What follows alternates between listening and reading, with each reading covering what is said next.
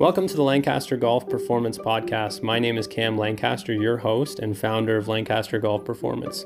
So today we've got some really in-depth tactics, a little bit of an inside look as to how we work with our students and how we work on our own games in terms of getting ready for the 2021 season. So there's, although most golf courses are shut down, a lot of people might be in lockdown, there's definitely a lot that you can do from home for your own golf and health practice. And we'll sort of do a deep dive into those practices as to how you can improve to play your best golf for 2021. Hey guys, so just a quick side note, if you're a Canadian citizen, please go and check out the 905fund.ca or at 905fund on Instagram. It's a small movement that I'm part of with some of my close friends. We're basically just trying to help small business owners get some funding during this time. We feel that the government is not necessarily doing enough to help small business owners stay afloat. So even if you have $5 to donate, it'd really mean a lot. So go check out the 905fund.ca, and if you're a small business owner, please send me a message. So some exciting news. As of February 16th, my business is back open for in-person lessons at the Golfers Academy in Burlington. So for any Toronto area golfers, I have about 3 to 4 spots left open in my academy. Now, I mainly work with golfers from the range from about a 5 handicap to NCAA Division I, but I do work with golfers of all levels. I've got a few clients who are 20+ handicap or beginners, so definitely don't discriminate against your skill level, even though we mainly talk about high performance. So if you're interested in a lesson for initial Trackman biomechanic assessment, please throw me a direct message on our Instagram at Lancaster Golf Performance, or if email is your style, just throw me an email, lancastergolfacademy@gmail.com. Now, if you've never heard of the Golfers Academy in Burlington, what we basically are is a high performance training academy for golfers. We've got a few high-level coaches in there, some PGA professionals. We have a physiotherapist on site, a club fitter on site, and then a putting green and 6 Trackman bays. Jason, the owner and founder, is always doing a lot of updates in terms of renovating the place and uploading new stuff to Trackman. There's also some cool new features that Trackman has released for virtual golf. So please check them out on Instagram at the Golfers Academy. Enjoy the show. Hey guys, so as we roll into 2021 golf season, I think it's really important to start really thinking about the training that you've been doing. And if you haven't been doing any training, that's totally okay. But you still have a lot of time now to really get yourself tuned up for the golf season. We're sitting at about February 15th if you're listening on the first day this is coming out, and you've got about 2 months. So really a good training period to really get yourself into your really best shape going into the golf season, and even just beyond that too.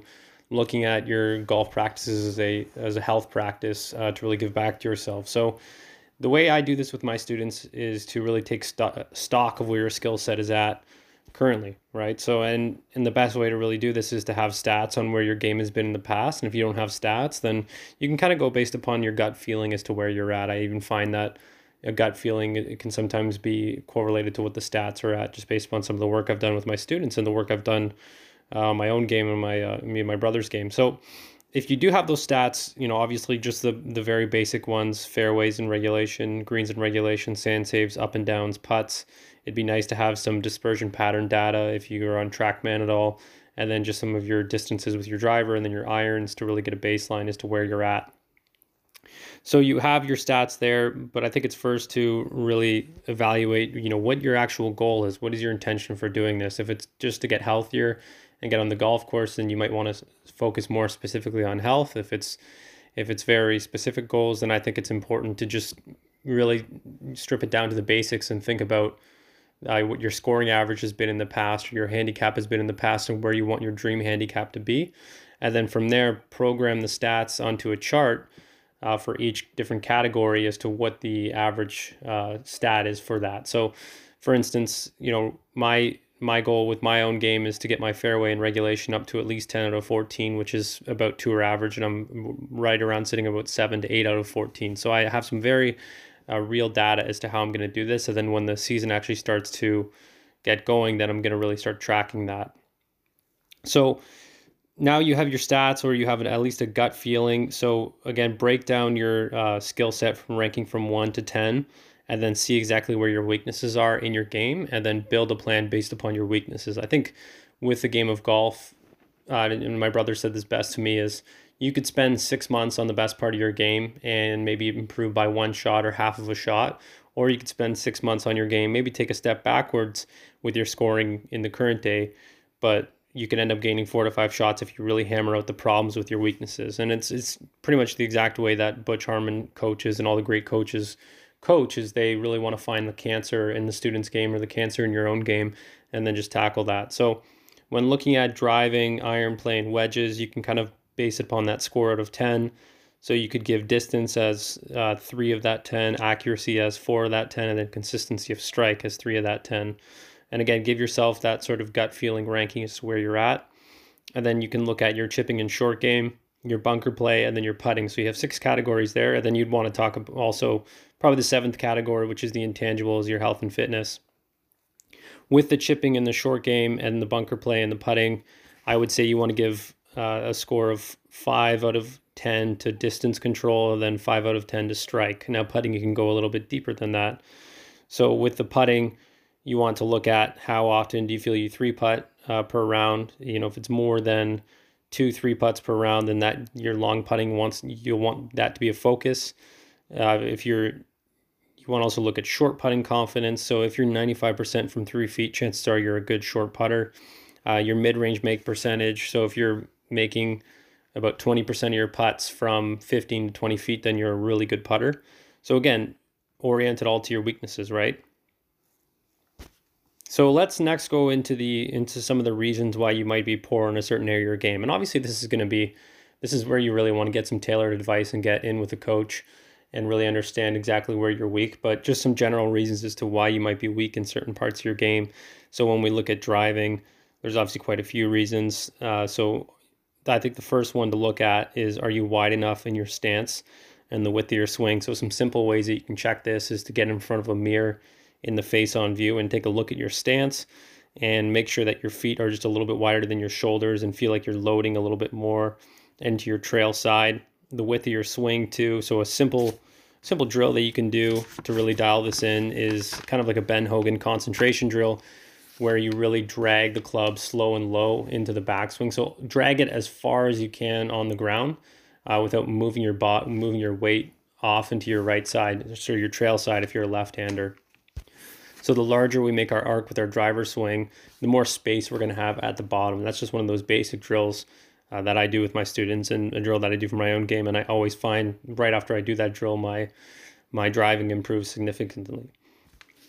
So the main reasons that we see iron play, so moving on to iron play, the main reason that I see iron play lacking in a student is that they're creating loft at the bottom. So they're really not creating a forward shaft lean. So some simple drills, or some simple feelings that you can have to improve that, is a T drill. So Moe Norman was a big proponent of this. You basically, and again, you could do this in your backyard or you could do it in the snow. You don't really need to be hitting. I actually prefer when my students do their swing work is to not do it hitting, because often the feedback of the golf ball can create a negative feedback loop. So practicing it in slow motion, practicing without hitting balls, is really the best way to go. So that Moe Norman T drill, you place a T about 6 to 8 inches behind the ball. And as you get it better at it, you creep that tee closer to the ball.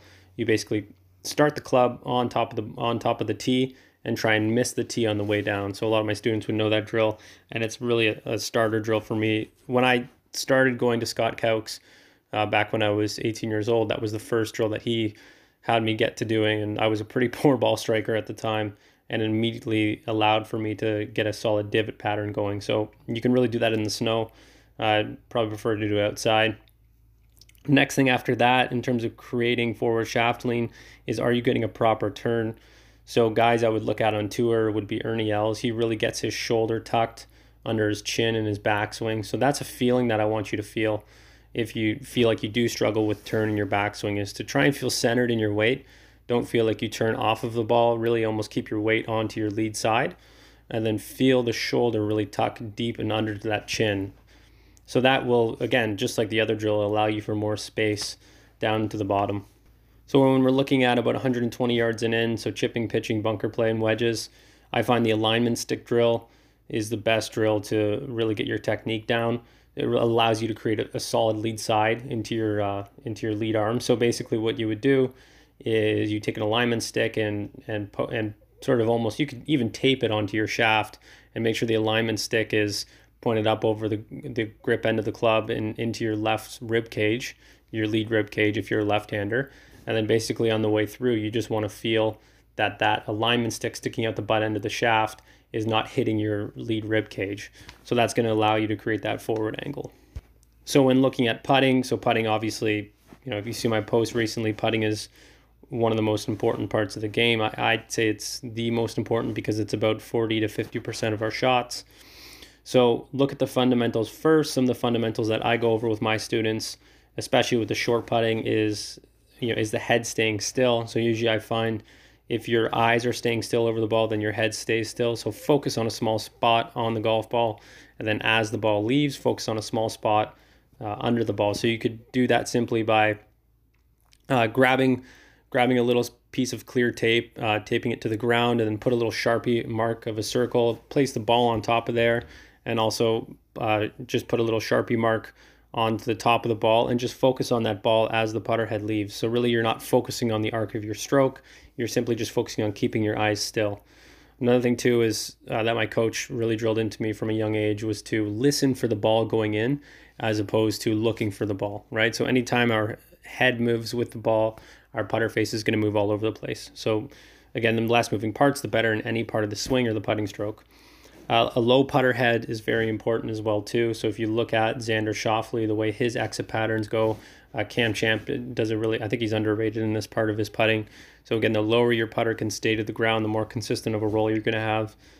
The next part would be a 25-75 release. So Phil Mickelson, he's talked about this quite a few times before. So imagine the putter head only going back 25% of its length and then going through 75% of length, especially on those short putts.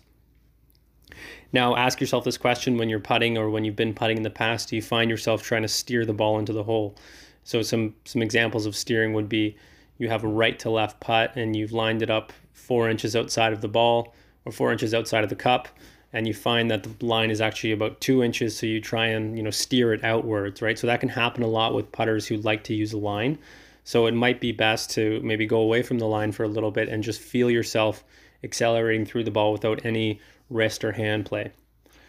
So dialing in the putting even a little bit more. So once you've gotten those fundamentals down, start with your line. So there's so many different ways that you can practice line putting indoors. Grab some masking tape and draw a black ruler Sharpie onto the masking tape and then just put down that line. You can grab one of those construction rulers, or if you have, you know, any putting mat that has a line on it, practice your line very diligently. You know, there's line and speed when it comes to hitting a perfect putt, and line is almost just as important as the speed, 50-50 I'd say. Going into kind of the technique with putting, I think it's very, and if you read in Dave Pelz's Putting Bible book, it's very specific. The putting stroke is very specific to each putter, right? Everyone is going to have a different stroke, and I don't think there's one perfect way to do it in the swing or the putting stroke. So, but you know, some consistencies you would see with all great putters is that they really do de-loft their putter and forward press. This allows for less skidding as it goes towards the hole. So definitely work on a little bit of a de-loft with your hands. And then once you feel like you have those three sets down, then go for competency drills. So I like to do on my little putting mat at home, I pick a hole. So the standard hole on a golf course is about just over 4 inches wide, and I'll pick a cup or something that's about 3 inches wide, and then just do 50 in a row from 3 feet, and then I'll do a ladder drill going from 3 feet all the way up to 9 feet and then back, and test yourself a little bit and see if you can really just focus on making putts and making them in a row and making them consistently. So taking it further, if you're a higher performance player, some things that you can really do to take your putting to that next level, because chances are if you're a high performance player, you have the consistency of strike down. You want to do some eye training or aim point training. So aim points, you probably need a coach to do something like that. Our one coach, Chris, he's pretty proficient in aim point, uses it for his own game with our students' games. But if you want to do some simple eye training, what you could do is grab a string that's about 15 feet in length, and then tape it to a wall at about nose height, okay? And then you're going to take the other end of the loose string and then pull it tight about 15 feet away from the wall, and then basically you're going to go cross-eyed and stare at the point of the string that's right on your nose, and then just trace your eye line down the line over and over and over again. So the goal with this is to make sure that your eyes don't bump as you go towards the end of the wall with that string. So the better you get at it, the more you rep it, the smoother that line will be. Another way you could do this too is to just take a really bright alignment stick against a floor and then trace your eye line down. Taking that eye line even further, I find that if you're over the ball and you tuck your chin a little bit and then just trace that eye line down, it's a lot easier to really see the line a lot better. I find if you're looking at the bottom of your eye sockets, then chances are you're going to start to see things in a little bit more of a cut pattern with your putt. So really tuck that chin in. Focus on your eye training.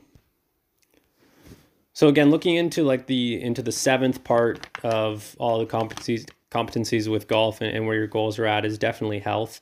You know, golf is a sport at the end of the day, and if your health is not in line with what you're trying to do with your golf, then it's going to be really hard to make really good improvement. So based upon the work that I've done with the Czech Institute, there's so many different nuances you could think about with what makes someone who is healthy. And I think the Czech Institute does a great job of just boiling it down to, what are the absolute fundamentals for an athlete or for an everyday person? And it's looking at the 6 pillars of health. So they would be sleeping, eating, hydration, movement, thinking, and breathing, right? And now there's no real like this is the most important, this is the least important of those 6 pillars. But I think it's important to understand where you're at with each of those. So I find just working with students, this is usually the way it goes in terms of what they're poorest at and what they're the best at, especially athletes. So number 1, in terms of where an athlete or golfer would be poorest at would be sleep. And that's just because we live in a society that, is more of a work culture. So we're always getting a lot less sleep than what's recommended by holistic health practitioners. So I would say if you can get at least 7, 8 is ideal, 9 is perfect. And some simple ways to really get into that deep state of sleep would be to, have your lights out 2 hours before bed. Really dosing with melatonin if you find you're waking up between 1 and 4 a.m. in the middle of the morning. Electromagnetic frequencies, what's your exposure to them? So some simple ways to cut this out is maybe to cut off your Wi-Fi about 2 hours before bed and then through the night, and then maybe get away from your cell phone, get away from screens. Also too, even just monitoring that through the day, there's a software you can put onto your laptop and onto your phone called, I don't know if it's actually for your phone, but there's definitely so many apps that you can use. So orange light filters. So Flux is the software you can use on a MacBook or a PC. I use it for myself, and I've found that my sleep has drastically improved because I'm on my laptop for quite a bit through the day, just working with online clients. The next thing after that would be, I find that where people are weakest at is eating, especially if you're going through the lockdown. I find myself, I've been struggling with this as of late and putting on some of that COVID pounds. And now that the season is coming around, really trying to trim down a little bit. So just some simple things that you can do for your eating is to eat organic as much as possible. Obviously there are budget restrictions, but I find that organic food is a lot more nutrient dense. So you can actually find that what I do as an organic test is I will buy about 25% less, or I'll spend 25% less with my weekly grocery budget, and buy organic and see how long that'll last me through the week. And I typically find that with buying less food, but it's organic, I don't have to eat as much.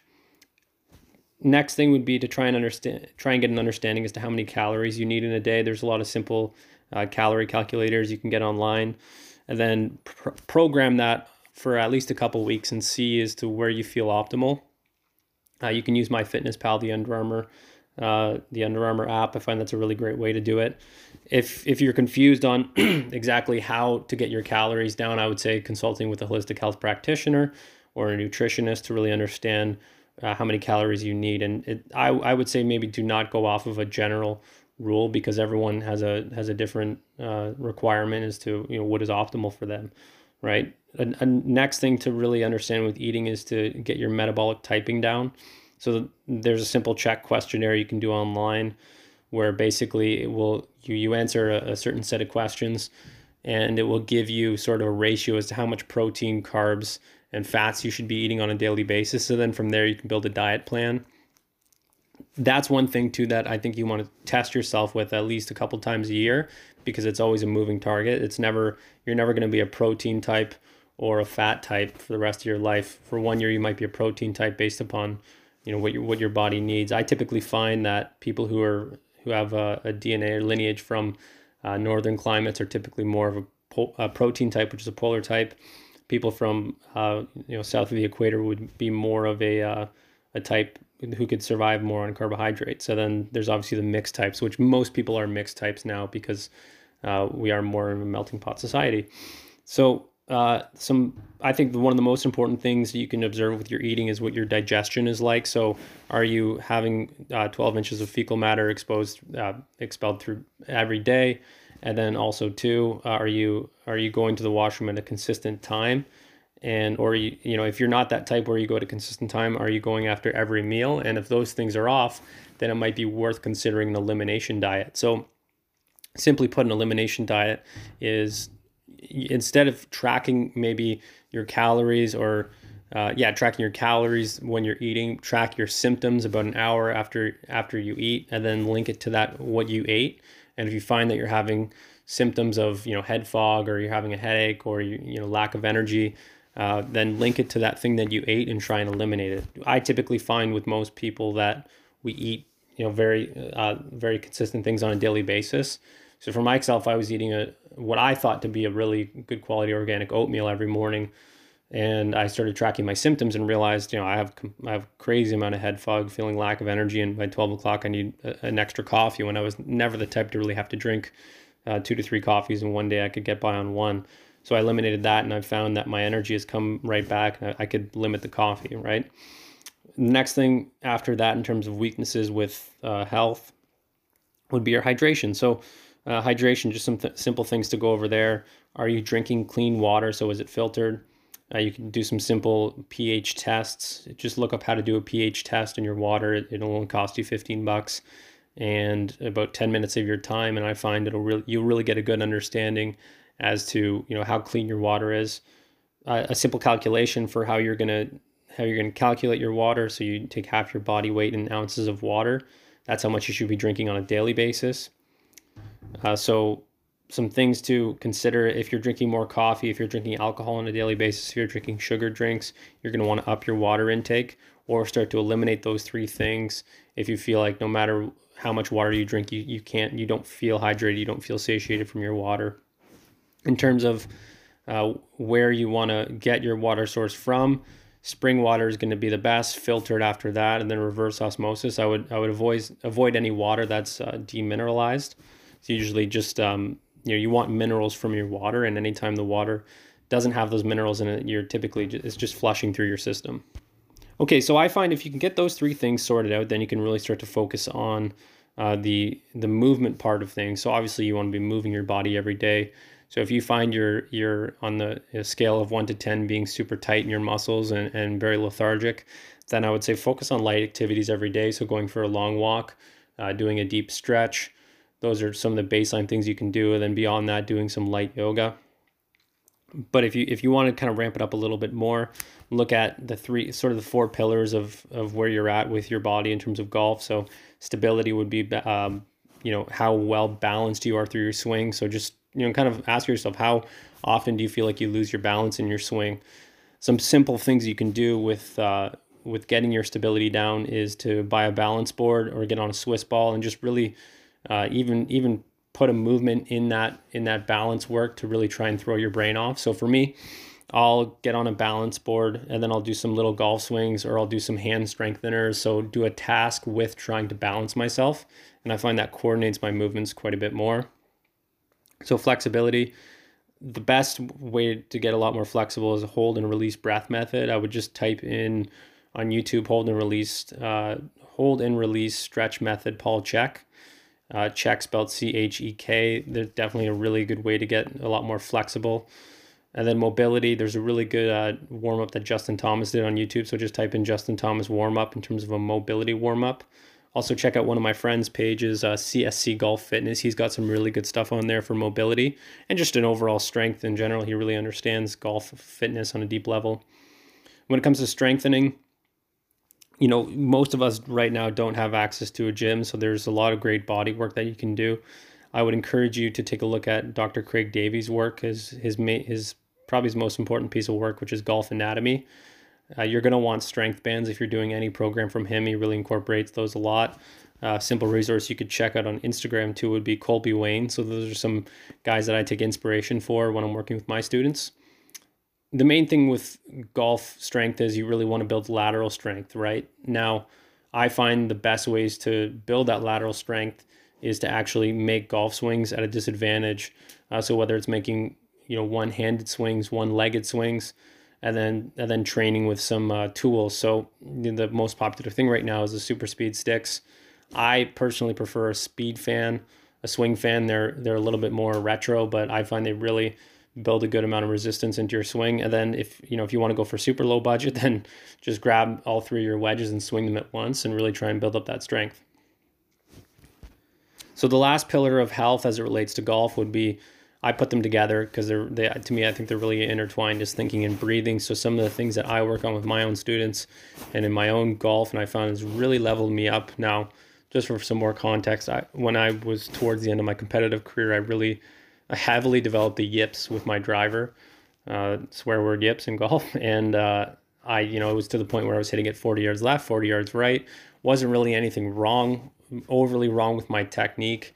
It was more just, I was basically mentally fucking myself. So I found some really, really good, just simply meditating and focus on parasympathetic breathing when I was out on the golf course. So Nick Faldo talks a lot about sports breathing. So basically that's, really understanding how to get a deep belly breath.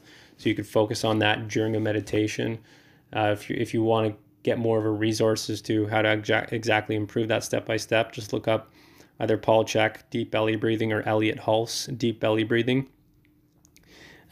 Or you could go on YouTube, check out Wim Hof breathing. He's got some great free breath exercises on there. In terms of thinking as it relates to meditation, I would say the number one resource for me is just, some free resources would be to go check out Dr. Joe Dispenza. He's done some great work on understanding how to let go of your past and create future patterns for more success. So again, that's a lot I'm throwing at you, but I think it's just important to, take a few of those resources and really try and program them into your own game based upon where your weaknesses are at. Build yourself a routine based upon how much time you can really afford yourself in a day. I'd say ideally for any level of golfer, if you're not doing it on a full-time basis, like a high-performance athlete, if you can get in 1 hour of body work a day, 1 hour of health body work a day, and then 1 hour of golf work a day, I think that would be perfect. And an easy way to do this is to make sure that you have no distractions. So, get into if you can afford it, get away from the family and get into your own room, your own space, kind of your own sanctuary, and then throw your phone on airplane mode just so you're not multitasking as you're doing it. So I find any time that you're multitasking as you're, whether it be your phone is right there or someone's talking to you, then there's a really good chance that you're going to skip a step, or those 2 hours you designated might take 4 hours just by, having to get into the task and out of the task. So again, Dustin Johnson talks a lot about it. When he practices, he really brings a high level of focus to anything that he's doing. Beyond that, with building your routine, understand where your injuries are and your limitations are in your golf swing. I think that's very important to not overdo it. I was overdoing it myself a couple months ago and almost got tennis elbow in both of my elbows, just trying to build my upper body strength more. So, even the coaches who do this can easily injure themselves. So really understand your limitations. An easy way to understand your limitations with your golf swing would be to make a slow motion swing and go very slow as you could possibly go, and then feel where the pain is in your body as you make that swing. And chances are that's where your muscles are tight, so you might want to spend a little bit more time stretching out right there.